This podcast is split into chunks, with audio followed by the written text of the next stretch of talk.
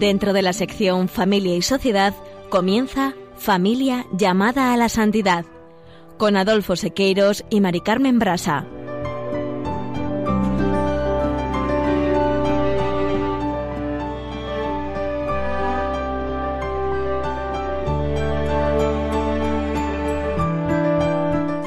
Buenos días, queridos radioyentes de Radio María y Familia Radio María. Bienvenidos al programa Familia llamada a la Santidad. En el programa del día de hoy vamos a reflexionar sobre el amor esponsal, tal y como nos pedisteis algunos de vosotros. Para profundizar sobre el amor esponsal, hoy vamos a seguir la proyección de la película La vida es bella, dirigida por Roberto Benigni. De la película queremos destacar tres aspectos que son las claves de la vocación al amor. Y en el día de hoy nos fijaremos en la primera etapa, el encuentro o fase del enamoramiento. Y dejaremos para próximas audiciones la segunda etapa, el amor esponsal con la entrega mutua, y la tercera etapa, amar hasta el extremo, hasta terminar muriendo por la persona amada. En la sección Esposos en Cristo, Juan y Julio se acercarán una vez más a la vida de San Luis noveno y Margarita de Provenza, ambos reyes medievales de Francia, que más allá de su calado histórico son modelos de espiritualidad conyugal, hasta tal punto que San Francisco de Sales en el siglo diecisiete, inspirándose en ellos, dará un paso decisivo en la historia de la espiritualidad conyugal, al defender la santidad como una vocación también para el estado de vida matrimonial. En el colofón presentaremos el testimonio de una pareja de novios, Andrés y Marta, que con su sencillez y a la vez grandeza de espíritu van a contarnos cómo fueron sus primeros encuentros y cómo viven su relación, y si para ellos Dios es importante. A los que acompañarán nuestros colaboradores Ricardo y Almudena. Por último, escucharemos una palabra del Papa Francisco, finalizando, como siempre, con una plegaria.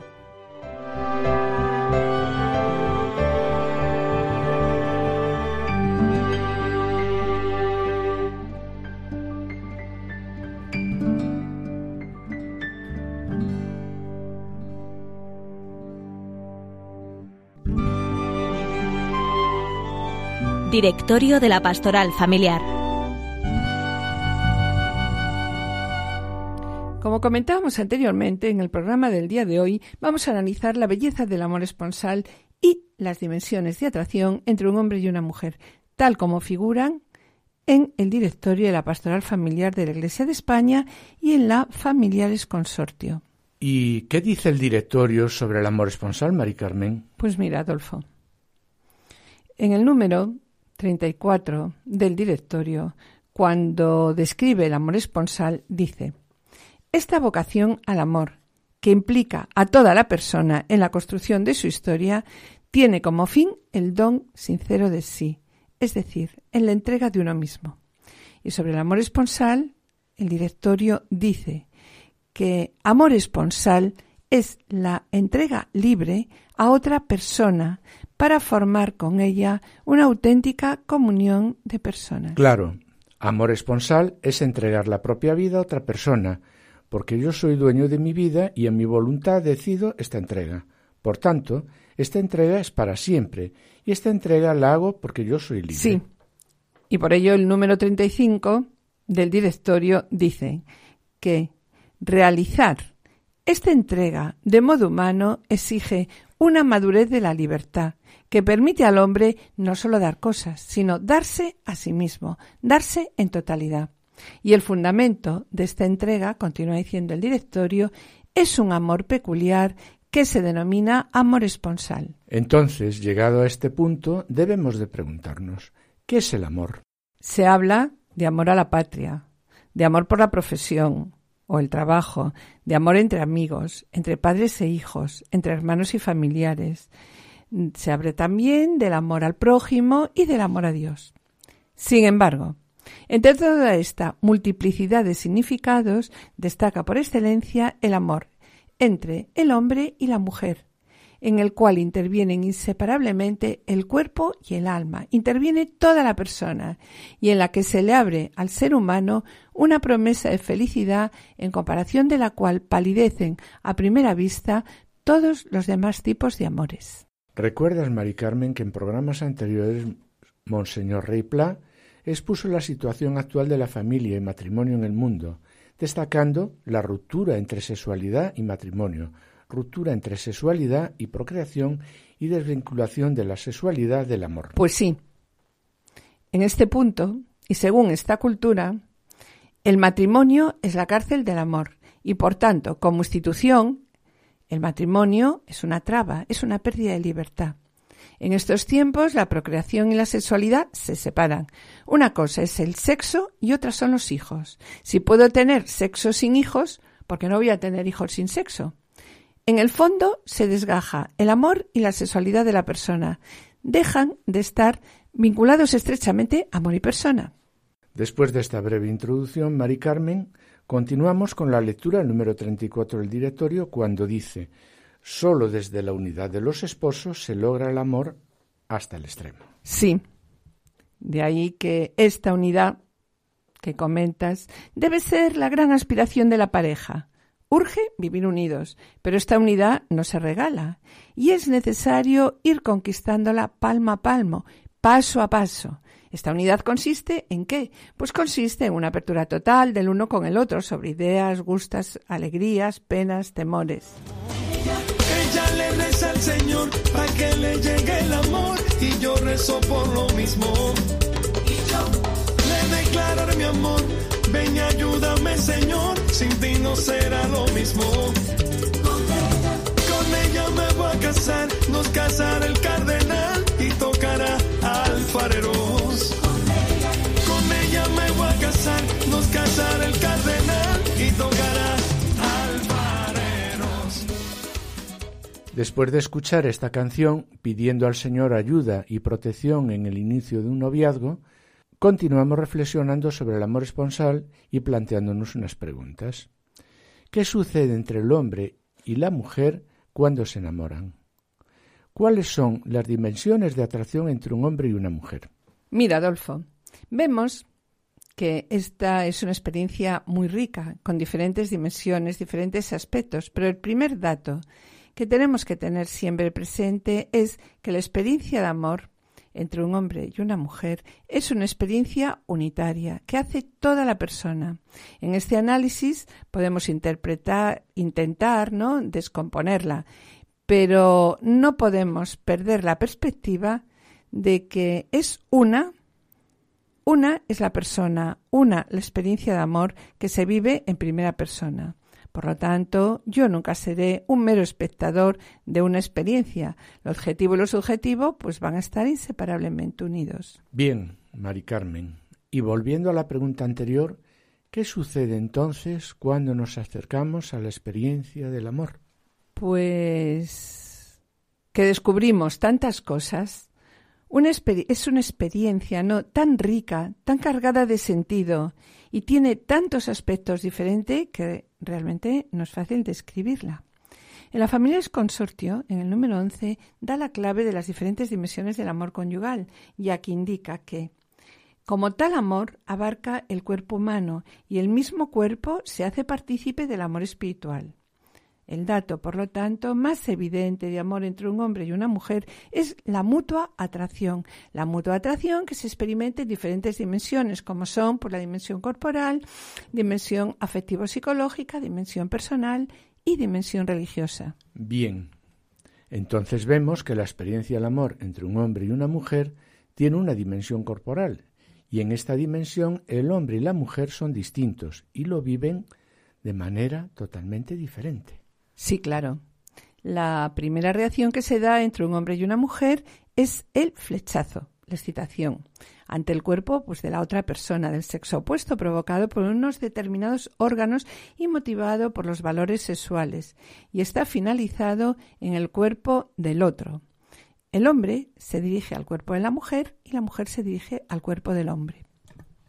Sí, claro, mm, buscando una complementariedad. Y el acto al que se dirige es la unión corporal, evidentemente. Claro. Pero la unión corporal no en el sentido de me quiero acostar con esta persona, ¿no? Sino la unión corporal buscando como plenitud el placer. Para algunos autores aquí hemos terminado la fenomenología del amor. ¿Cuántas parejas se quedan en este nivel? Pues sí, tiene razón Adolfo. Para algunos autores, el amor es química, es química que produce una excitación, y esto es, ni más ni menos, la experiencia que tienen del amor. Y claro, todas estas descripciones son falsas, no por lo que afirman, no, sino por lo reductivas que son. El amor es excitación, claro, pero no solamente es esto. El amor es mucho más, porque es una unidad, y yo no vivo estas dimensiones de manera separado. Y claro, para estos autores, ¿qué sucede si ya no existe química? Pues muy claro, que ya no le quiero y se gastó el amor. ¿Qué pasa si mi cuerpo cambia, si pierdo el atractivo o si me encuentro enfermo? Simplemente que el amor se gastó y ya no existe química. Amar es darlo todo y darse uno mismo. Amar es darlo todo y darse uno mismo.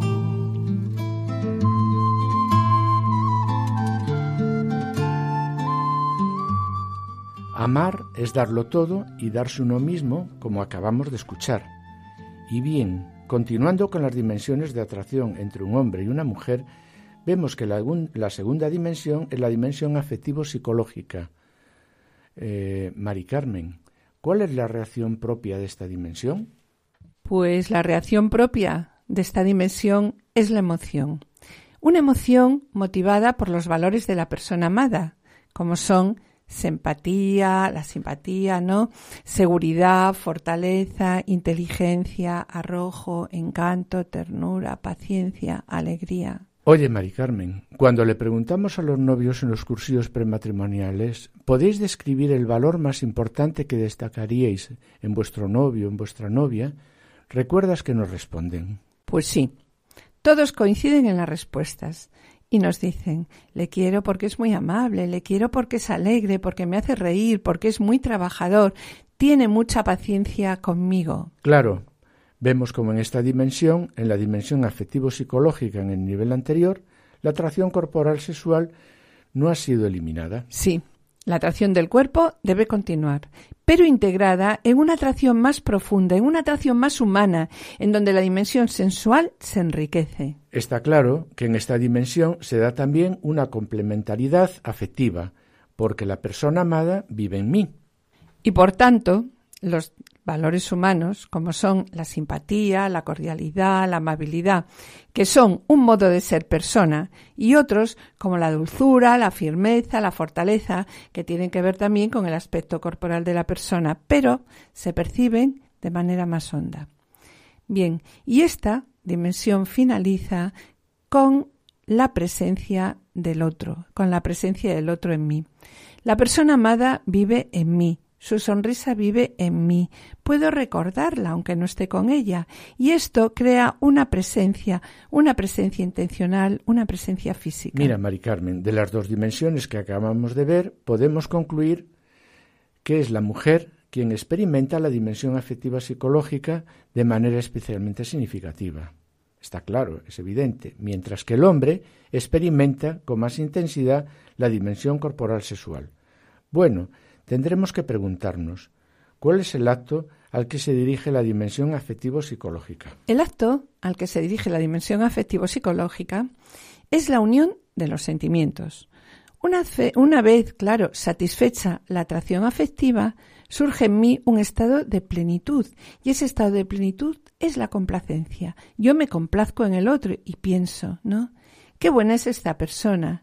Y eso a mí me lleva a qué, pues me lleva a una sensación de bienestar. Entonces está claro que aquí también, para muchos autores, también termina la fenomenología del amor. Sí, y por tanto, para estos, el amor tiene solo estas dos dimensiones, la dimensión sexual y la dimensión afectiva psicológica. Y podríamos decir entonces que el fin de la dimensión corporal sexual es buscar como plenitud el placer carnal. La finalidad de la dimensión afectivo-psicológica es la complacencia, el estar bien con la otra persona. Claro.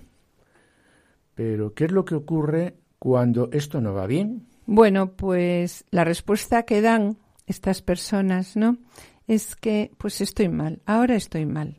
Y cuando estoy mal, es que ya no hay amor. El amor se ha muerto. Ya no quiero estar con esta persona. Él como que es un poco, ¿no?, como que el otro deja ya de vivir en mí. ¿Qué ha pasado? Pues no lo sé. Pues ha cambiado mis sentimientos. Me ha cambiado los sentimientos. Pero si me canso, si esta reacción no me complace ya, me produce disgusto, es que yo no le quiero. Me repele este hombre. ¿Por qué? Pues porque yo creo que ya se gastó el amor y es que ya no voy a continuar con él. Muchas veces hemos escuchado esta frase. Es que yo cuando la veo siento un cosquilleo. Sí, claro. Porque decimos amor y nos imaginamos lo peor, o también lo más cursi, ¿no? Decimos amor y vemos a un hombre de cuarenta y cinco años que se va con su secretaria, dejando a su mujer y a sus cuatro niños. Y nos argumenta. ¿Y por qué no? Si me atrae químicamente, si me atrae químicamente un montón. Frente a esta afirmación quiero poner un ejemplo, mis queridos radioyentes. Yo soy pediatra y una amiga, Carmen, tuvo un problema en el expulsivo de su primer parto. María nació tras un sufrimiento fetal agudo y una náusea intraparto. María era la hija mayor de los cinco hijos que tuvo Carmen y como consecuencia de estas secuelas intraparto, creció con una parálisis cerebral infantil profunda. Se murió con dieciocho años sin conocer ni siquiera a su madre, aunque sintiera su proximidad y su cariño. Carmen la cuidó, limpió y alimentó hasta el último momento. Evidentemente, no creo que sintiese mariposas en el estómago y no cabe la menor duda que Carmen amaba enormemente pues a su hija, la amaba Bien, enormemente. De lo que acabas de decir, Adolfo, podemos sacar una primera conclusión. El amor puede ser compatible con el dolor e incluso con el sufrimiento y las dificultades. Recordamos ahora lo que dice el Papa Francisco en el número sesenta y seis del Evangelium Gaudium, Eh, presentando una vez más la realidad que la familia atraviesa en estos momentos. Dice que la familia atraviesa en estos momentos una crisis cultural profunda donde la fragilidad de los vínculos es especialmente grave. El matrimonio, continúa diciendo el Papa, tiende a ser visto como una mera forma de gratificación afectiva que puede constituirse en, de cualquier manera, ¿no?, y en cualquier momento y modificarse de acuerdo con la sensibilidad de cada uno. Y añade el Papa, el aporte del matrimonio a la sociedad supera el nivel de la emotividad y el de las necesidades circunstanciales de la pareja. Pues bien, como vemos, al Papa le preocupa que son muchos los matrimonios que se quedan en la dimensión afectiva psicológica, con las consecuencias que conducen a la fragilidad y rotura de la pareja. Nosotros, en el programa El Día de Hoy, vamos a detenernos en estas primeras etapas y en sucesivos programas veremos el resto de las dimensiones del amor esponsal. Para analizar el, el amor esponsal vamos a escuchar el diálogo que surge en la película La vida es bella, fijándonos en estas primeras dimensiones de la atracción entre un hombre y una mujer. Aquí vemos cómo Guido llega a una ciudad de Toscana en busca de triunfo, en busca de trabajo. Su vida, vamos a ver cómo está llena de acontecimientos que conectan muy bien con su espíritu comunicativo, vitalista y desprendido. Y como si fuera un cuento romántico de hadas, Guido conoce a Dora, su princesa. Se enamora de ella. La película nos va transportando poco a poco al flechazo, al enamoramiento y, por último, a la consolidación de ese amor. ¡Hola, muñeca preciosa! ¿Cómo estás, eh? ¿Qué estás haciendo? ¡Mira todo! ¡Hola!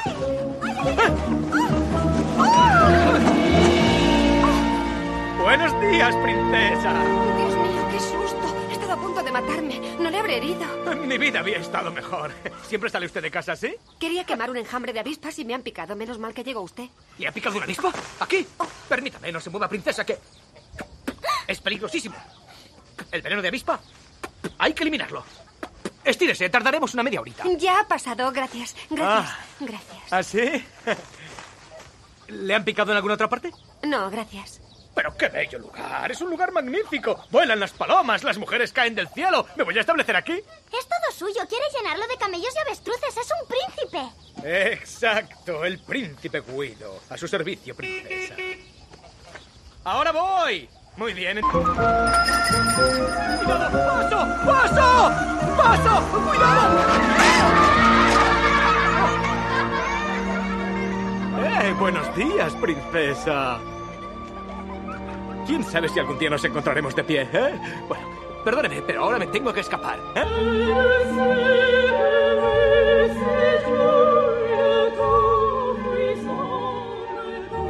Es que solo oigo por este oído.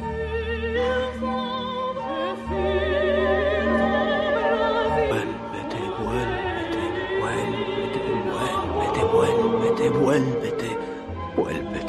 vuélvete, princesa.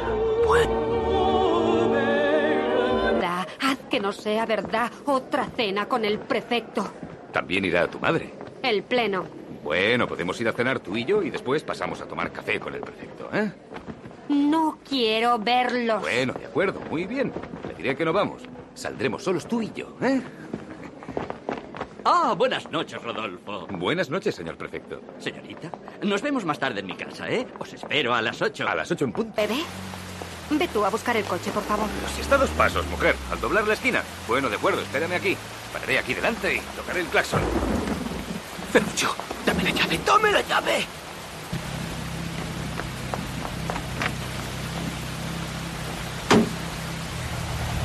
Podrías haber venido a buscarme con el paraguas. Eres un mal educado. Mira cómo me he puesto en un segundo. Y además, si hay algo que me pone enferma, son las cenas con el prefecto. Ya está, lo sabía, me ha cogido hipo. Siempre me coge cuando me obligan a hacer algo que no quiero. ¿Todavía no has comprendido que para hacerme feliz hace falta muy poco? Un buen helado de chocolate. Quizá dos. Un paseíto juntos y que pase lo que tenga que pasar. En cambio tú... ¡Ah! ¡Buenos días, princesa! Pero es increíble. Dame una explicación. No, tú tienes que darme una explicación. Perdona, ¿eh? Me acerco hasta un granero y me caes entre los brazos del cielo. Caigo de la bicicleta y me encuentro entre tus brazos. Hago una inspección en la escuela y te vuelvo a encontrar de nuevo delante de mí. Y apareces siempre en mis sueños. Pero quieres dejarme en paz. Al parecer, te has vuelto completamente loca por mí, ¿eh? Está bien, lo comprendo, pero... pero... Está bien, tendré que ceder. Has ganado. ¿Dónde vamos, princesa? ¿Vamos al mar? ¿Te gusta el mar, eh? Sí. ¡Cuidado! No ha sucedido nada. Ahora lo recojo todo enseguida. Es maravilloso. Disculpa, pero si la fiesta acaba de empezar. Pero por desgracia es ya muy tarde. Ah, oh, pero enhorabuena porque yo soy el primero. ¿Tú también aquí? Eh.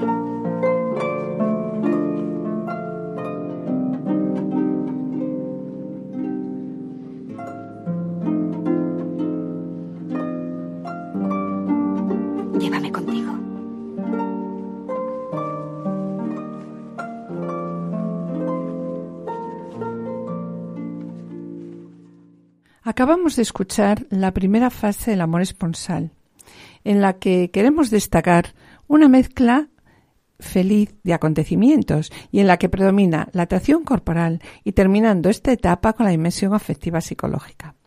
Bien, mis queridos radioyentes, en sucesivos programas escucharemos el resto de las etapas del amor esponsal.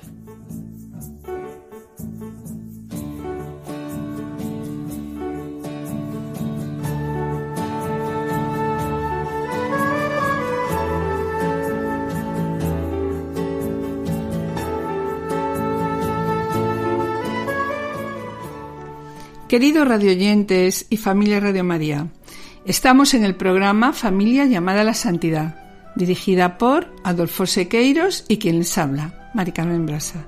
Sintonías originales y banda sonora especialmente compuesta para cada uno de los capítulos de Esposos en Cristo por nuestro querido compositor Pablo. Finalizamos esta primera sección. Y antes de iniciar la segunda sección del programa, quisiéramos adelantarles que en la tercera sección del día de hoy, denominada Colofón, tendremos la oportunidad de poder escuchar el testimonio de una pareja de novios, Andrés y Marta, que con su sencillez y a la vez grandeza de espíritu van a contarnos cómo fueron sus primeros encuentros y cómo viven su relación, y si para ellos Dios es importante en su vida.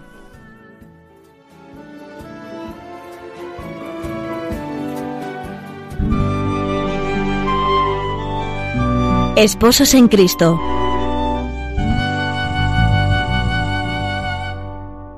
Amigos oyentes de Radio María, en nuestro peregrinaje quincenal nos toca hoy volver la vista a una época lejana en el tiempo y a la que el tiempo actual menosprecia con demasiada ligereza. Nos referimos a la Edad Media, cuando, sin embargo, la fe, la fe en Cristo, ofrecía testimonios de fortaleza bien singulares en el pensamiento, en las artes y en la espiritualidad. Bastaría con recordar los grandes templos góticos, la filosofía del gran Santo Tomás o el ejemplo de santos como Raimundo de Peñafort, Isabel de Hungría o Antonio de Padua. En efecto, el matrimonio que hoy traemos a este espacio se sitúa junto a los grandes faros del cristianismo medieval y en concreto durante el siglo trece. Ellos son San Luis noveno y Margarita de Provenza.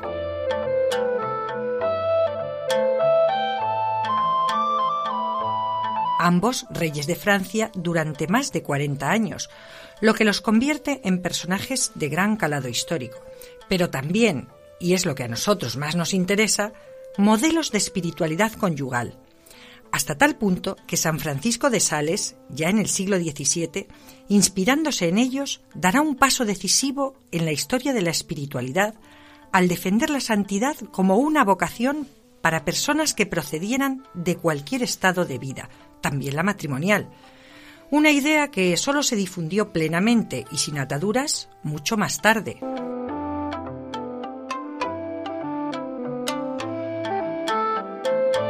Estamos, pues, ante dos pioneros de la santidad conyugal. Una santidad en la que, inevitablemente, a tenor de sus altas responsabilidades, se mezclan, a veces conflictivamente, las inquietudes espirituales, afectivas y políticas. Algo, sin embargo, permaneció inalterado en los casi treinta y cinco años que duró su matrimonio: la fidelidad, el respeto y algo que, visto en la distancia del tiempo en que transcurrieron sus vidas, una época dominada por el varón, quizá llame especialmente la atención. Nos referimos a la obediencia mutua a la que ambos, en comunión espiritual, se entregaron a lo largo de su camino esponsal. Luis había nacido en mil doscientos catorce y cuantos consideraban su proceder veían en él una mezcla perfecta de virtudes regias, heroicas y propias de la santidad. De hecho, a sus decisiones como monarca, gobernante y estratega siempre les imprimió un sello marcadamente cristiano, con el que perseguía la gloria de Dios, la justicia para su pueblo, la caridad para los pobres y el amor a la Iglesia. Proverbiales fueron, y a ello no fue ajena la educación castellana de su madre, Blanca de Castilla, su austeridad, su integridad y un corazón generoso. Fueron sin duda las prendas principales que pudo ofrecer a su esposa Margarita.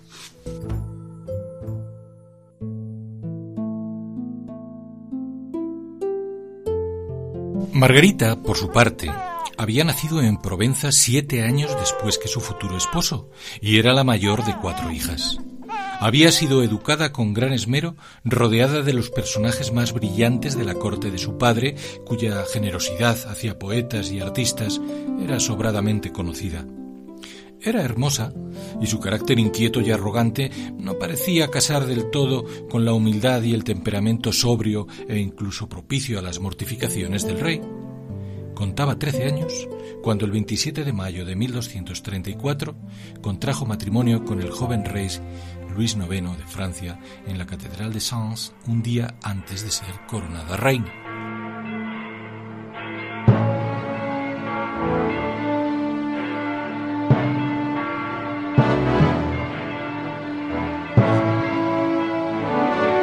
A pesar de tratarse, visto desde la óptica histórica, de uno de tantos matrimonios regios impulsados por las conveniencias políticas, Luis y Margarita se amaban de veras. Se cuenta que la reina madre, un tanto celosa de su nuera, la nueva reina Margarita, ejercía intromisiones constantes para espaciar los encuentros íntimos de los recién casados. Ellos, sin embargo, vencían las dificultades con algunas tretas llenas de ingenio.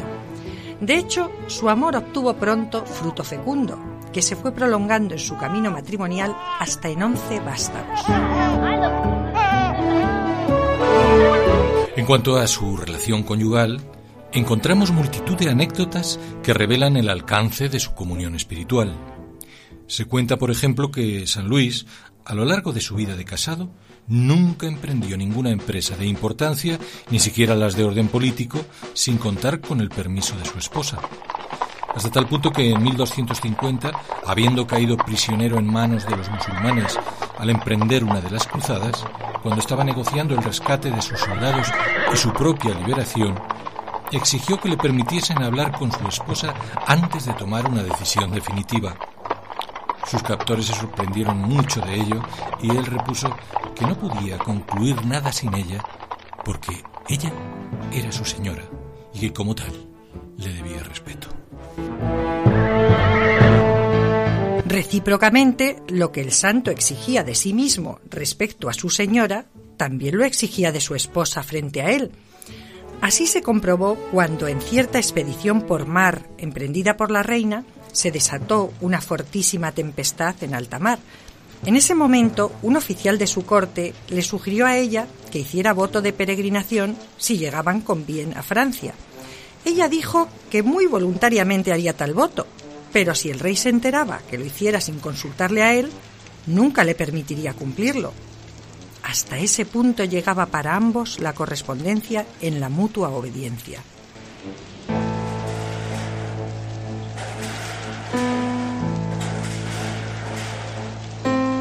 Semejante plano de igualdad explica también que ambos afrontasen juntos con frecuencia los riesgos de las expediciones que exigía el tiempo de las cruzadas. En cierta ocasión, habiendo sido hecho prisionero su esposo por los sarracenos, Margarita, que estaba a punto de dar a luz, conoció la noticia al mismo tiempo que ella y sus caballeros y soldados sufrían un asedio sin tregua en Damieta, una plaza egipcia que Luis le había confiado.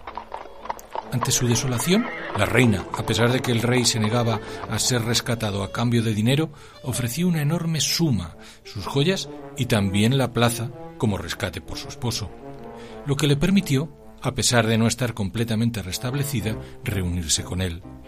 Fue quizá la única ocasión en que sus voluntades no coincidieron del todo. Por lo demás, muchas fueron las virtudes comunes que compartieron Luis y Margarita. Por ejemplo, su gusto por la oración. Se cuenta de ella que interrumpía sus ocupaciones cortesanas para rezar en una cueva próxima, a ejemplo de los eremitas. De él, que dedicaba por la noche largo tiempo a orar y mortificarse corporalmente, momentos en los que, según cuenta su confesor, Margarita aprovechaba en las noches frías para echar un manto sobre los hombros de su esposo, con cuidado casi maternal. Asimismo, Luis y Margarita compartieron, a pesar de su gran poderío como monarcas de la cristiandad, el rechazo por la pompa innecesaria. Se cuenta que tras la toma de la ciudad de Damieta, cerca del Nilo, y a la hora de entrar triunfalmente en la ciudad, el rey y la reina declinaron entrar a caballo. Lo hicieron a pie, como los soldados, y después del legado pontificio.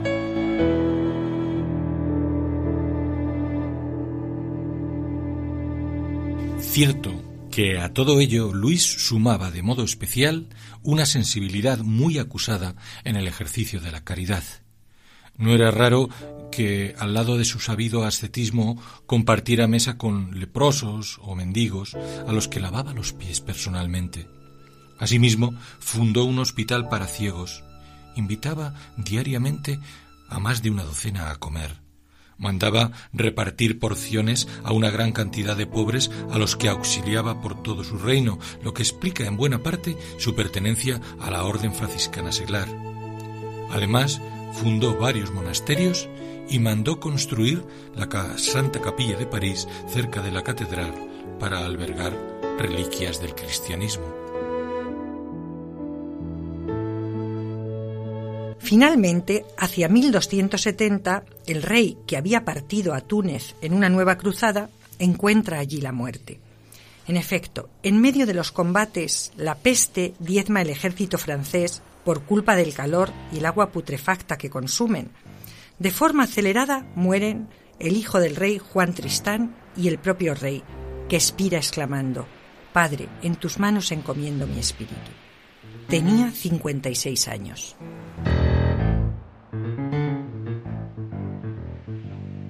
Solo un poco antes dejó el santo un hermoso testamento escrito como memoria y exhortación a su hijo, que reinaría con el nombre de Felipe el Atrevido, donde describe con extraordinaria belleza los deberes y el modelo del gobernante cristiano que él siempre intentó imitar. Palabras ejemplares todas ellas, de las que entresacamos algunos fragmentos. Hijo amadísimo, lo primero que quiero enseñarte es que ames al Señor, tu Dios, con todo tu corazón y con todas tus fuerzas. Sin ello no hay salvación posible. Obra con toda rectitud y justicia, sin desviarte a la derecha ni a la izquierda. Ponte siempre más del lado del pobre que del rico, hasta que averigües de qué lado está la razón. Pon la mayor diligencia en que todos tus súbditos vivan en paz y con justicia. Hijo amadísimo, llegado el final, te doy toda la bendición que un padre amante puede dar a su hijo. Que la Santísima Trinidad y todos los santos te guarden de todo mal, y que el Señor te dé la gracia de cumplir su voluntad de tal manera que reciba de ti servicio y honor. Y así, después de esta vida, los dos lleguemos a verlo, amarlo y alabarlo sin fin.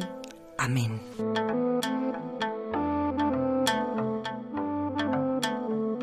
Tras la muerte de Luis, la reina, más allá de su actividad como gobernante, se dedicó muy activamente a difundir la memoria de su esposo, como lo muestra la hermosa biografía de encargo que realizó a su confesor. Su muerte, sin embargo, en mil doscientos noventa y cinco le impidió alcanzar a ver dos años más tarde la canonización del rey, impulsada por el Papa Bonifacio octavo, por su defensa de la religión cristiana y su aureola de santidad.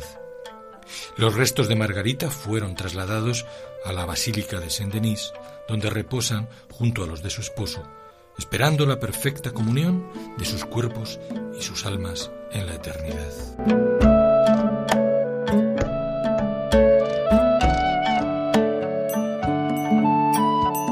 Que así sea, que Dios les bendiga y hasta el próximo espacio, Dios mediante.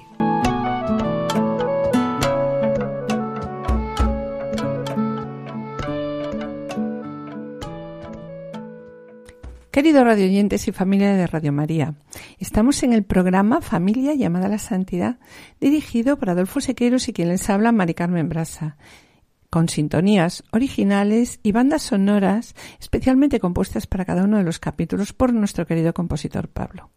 Les recordamos que pueden ponerse en contacto con nosotros a través del correo familia llamada a la santidad arroba radiomaria.es o enviando un correo postal a la dirección de Radio María, Paseo de Lanceros dos, primera planta veintiocho mil veinticuatro, Madrid, indicando el nombre del programa Familia llamada a la Santidad. Bien, para solicitar este programa deberán dirigirse ustedes al teléfono de atención al oyente nueve cero dos, quinientos, quinientos dieciocho. Colofón.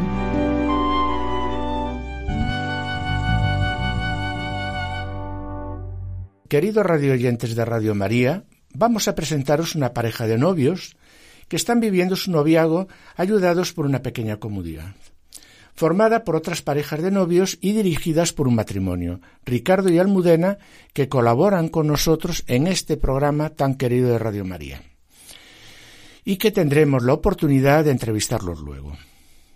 Andrés y Marta, con su sencillez y a la vez grandeza de espíritu, van a contaros cómo fueron sus primeros encuentros y cómo viven su relación y si para ellos Dios es importante. Después del testimonio de Andrés y Marta, Ricardo y Almudena, haciendo suyas las palabras del número ochenta y siete del Directorio de la Pastoral Familiar en España, van a explicaros brevemente el itinerario de fe que siguen específicamente con este grupo de novios. Buenos días, Andrés. Buenos días, Marta. Hola, buenos días. Buenos días. Bueno, eh, yo me gustaría que os presentaseis quiénes sois y luego ya pues os iré preguntando en el itinerario de esta entrevista breve, pero con mucha profundidad y mucho sentimiento de amor. Eh, mi nombre es Andrés, tengo veintiséis años, estudié Derecho y trabajo en una empresa de recursos humanos. Vivo en Alcalá de Henares y colaboro como catequista en la parroquia de San Bartolomé. También participo en actividades de la diócesis de Alcalá y como voluntario en la casa de acogida que hay allí en Alcalá de Henares.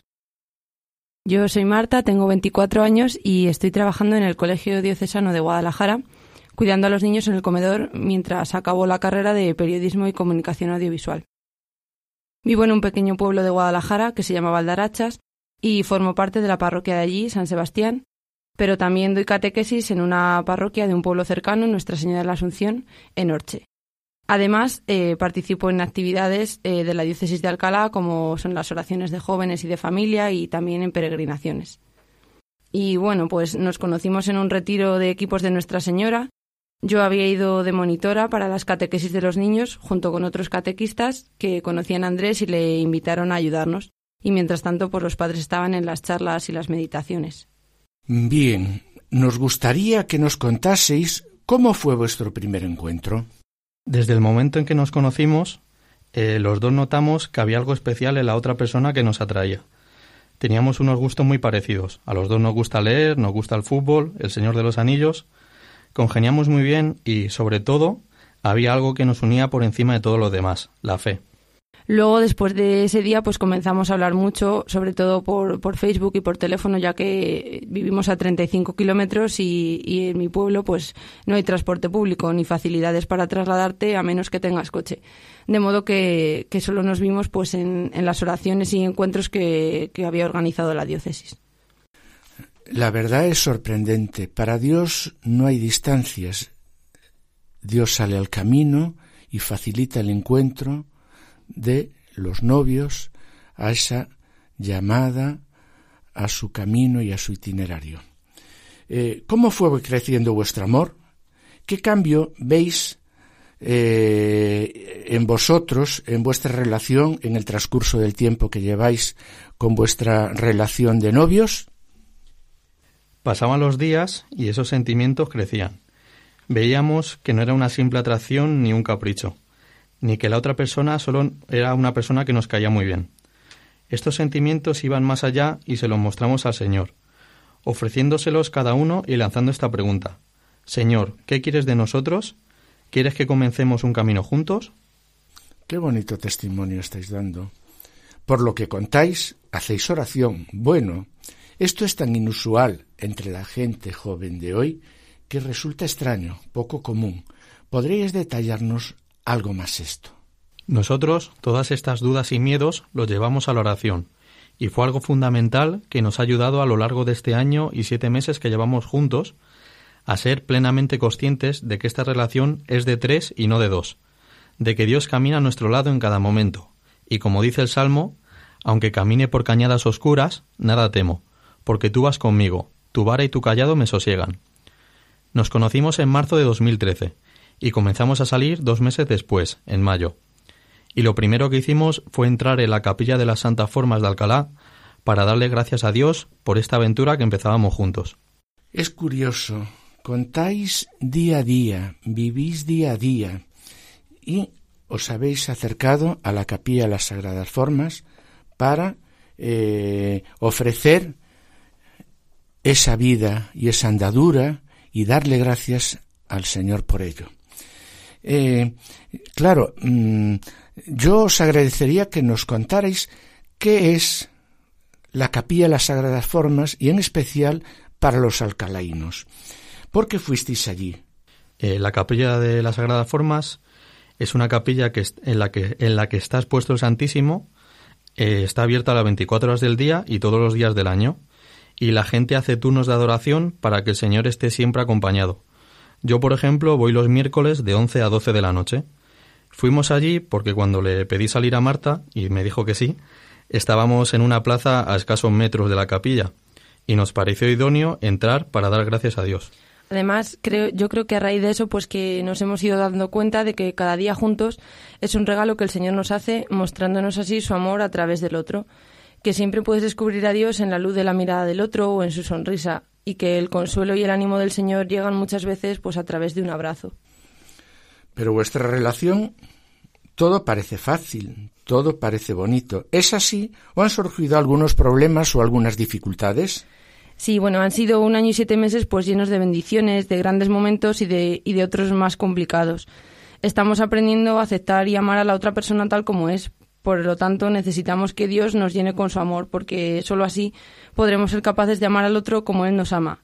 Aunque sea en la medida de nuestro corazón, que es incomparable al suyo, pero, pero bueno, siempre es importante pues tener presente este, este amor de Dios, que es el amor verdadero. Y también le pedimos a Dios que, que nos enseñe a perdonarnos siempre tal y como Él nos perdona. ¿Contáis con algún, alguna ayuda especial, algún acompañamiento? Bueno, antes, la verdad, ya al presentaros, hicimos ahí pues una pequeña introducción de este acompañamiento en vuestro itinerario personal. Pero yo os agradecería que nos contaseis un poquito más. ¿En qué consiste ese acompañamiento?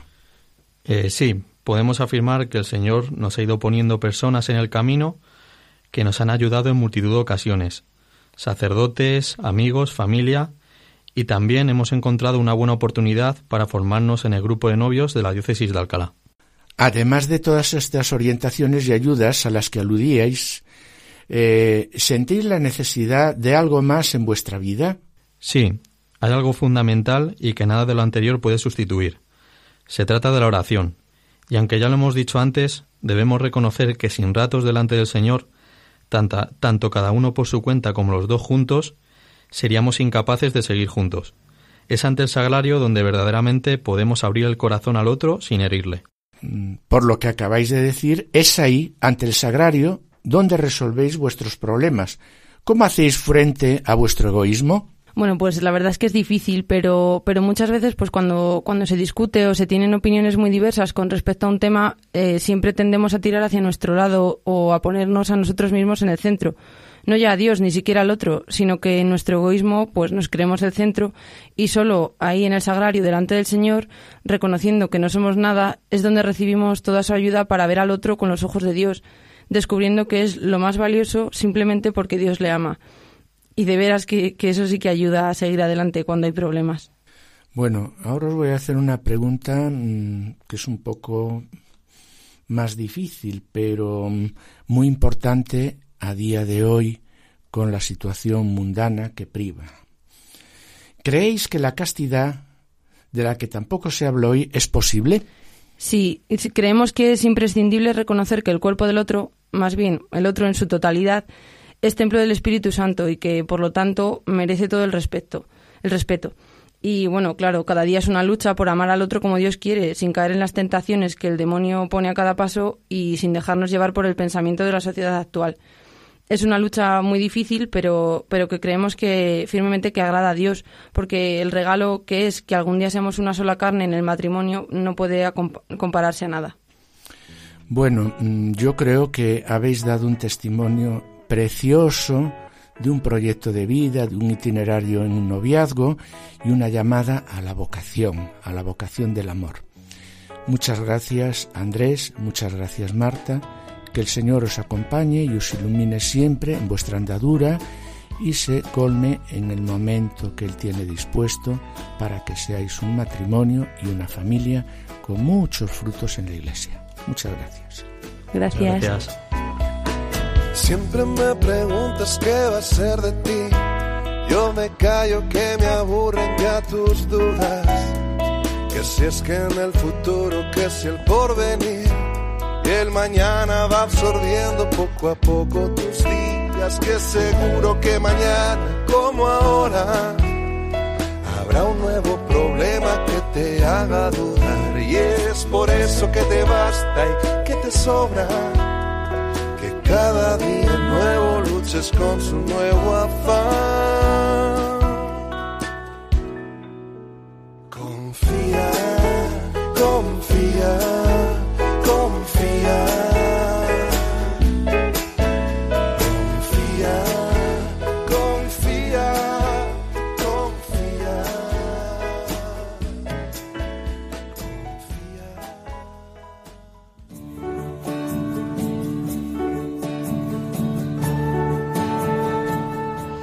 hemos disfrutado, hemos disfrutado mucho, hemos disfrutado mucho escuchando a Andrés y a Marta. Con su sencillez y limpieza de corazón, nos han contado cómo fueron sus primeros encuentros y cómo viven en su noviazgo la presencia del Señor. Hoy tenemos la suerte de tener aquí en el estudio a Ricardo, a Ricardo Ballesteros, que junto con su mujer, Almudena, llevan el grupo de novios en el que están Marta y Andrés. Nos van a explicar brevemente el itinerario de fe que sigue específicamente con este grupo de novios. Hola, Ricardo. Buenos días, Mari Carmen. Cuando hicimos el máster de matrimonio y familia y al desarrollar en las parroquias de nuestra diócesis el Directorio de la Pastoral Familiar, Almudena y yo nos dimos cuenta que en Alcalá no existía lo que en el número ochenta y siete del Directorio se califica de itinerario de fe para novios. Por ello, el año pasado presentamos al delegado de Juventud de la diócesis el borrador de un itinerario y una vez que nos dio el visto bueno, al mismo lo presentamos en una oración de jóvenes. ¿Podrías eh, presentar brevemente en qué consiste este itinerario? El itinerario consiste en el acompañamiento a parejas de novios que en breve no piensan casarse, al menos en dos años, pues es lo que dura el mismo. Tenemos un temario que se desarrolla en nueve sesiones, aunque estas suelen durar más de un día. Nos reunimos una vez al mes, coincidiendo con la oración y exposición de jóvenes de la diócesis. Por lo que al final de la reunión es una alabanza a Dios y el darle gracias por los frutos conseguidos durante el mes. En ellas se trata de ver las distintas dimensiones de la persona, la dimensión bíblica, doctrinal, espiritual y social, para que la formación de las parejas sea lo más completa posible. ¿Y cuáles son los temas que desarrolláis en estas reuniones? Pues entre ellos están el noviazgo, un don, dinámica del enamoramiento, el amor como pasión, la educación sexual y afectiva, las dimensiones de la experiencia amorosa, la familia y la transmisión de la fe, la educación al amor, las dificultades del noviazgo y las falsas verificaciones, la comunicación, la comunicación y el diálogo, el amor, el trabajo, la tarea del noviazgo, los sacramentos, pues el bautismo, la confirmación, la Eucaristía, la reconciliación, el matrimonio, los, distin- los documentos de la Iglesia, sobre todo la Humanae Vitae y la fima- Familiaris Consortio. Hasta ahora eh, también hemos contado con el testimonio de un matrimonio y con la proyección y comentario de una película. La última reunión terminará con la celebración especial de una Eucaristía y la bendición especial que existe para parejas de novios. Bien, eh, gracias a vosotros por vuestra entrega y colaboración y que el Señor os bendiga. Y sobre la belleza del amor, escuchemos. La cultura consumista del usar y tirar, del todo y enseguida, imperante en nuestra sociedad, muchas veces tiende a convertir el amor en un objeto de consumo que no puede constituir el fundamento de un compromiso vital. La Iglesia, en su sabiduría, sabe que el amor no se compra y por esto ha preservado la distinción entre el noviazgo y el matrimonio, precisamente para proteger la profundidad del sacramento. Y después de escuchar estas palabras del Papa Francisco en la catequesis del veintisiete de mayo, vamos a orar. Sí, mis queridos radioyentes, vamos a orar por todos los novios, por todos los novios y también por todos los esposos, ¿no? Para que descubran la belleza del amor conyugal.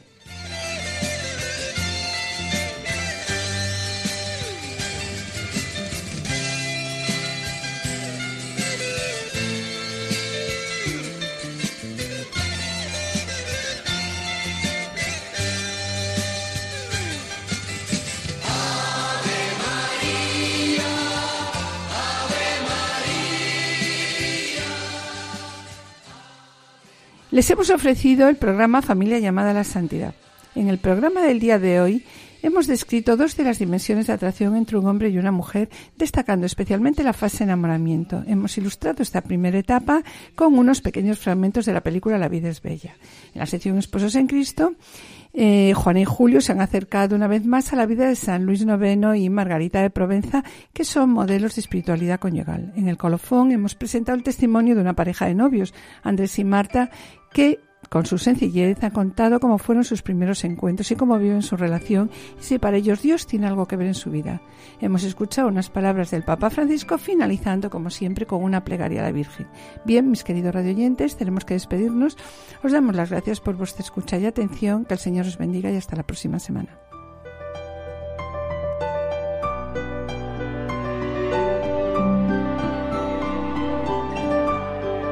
Han escuchado Familia llamada a la Santidad, con Adolfo Sequeiros y Mari Carmen Brasa.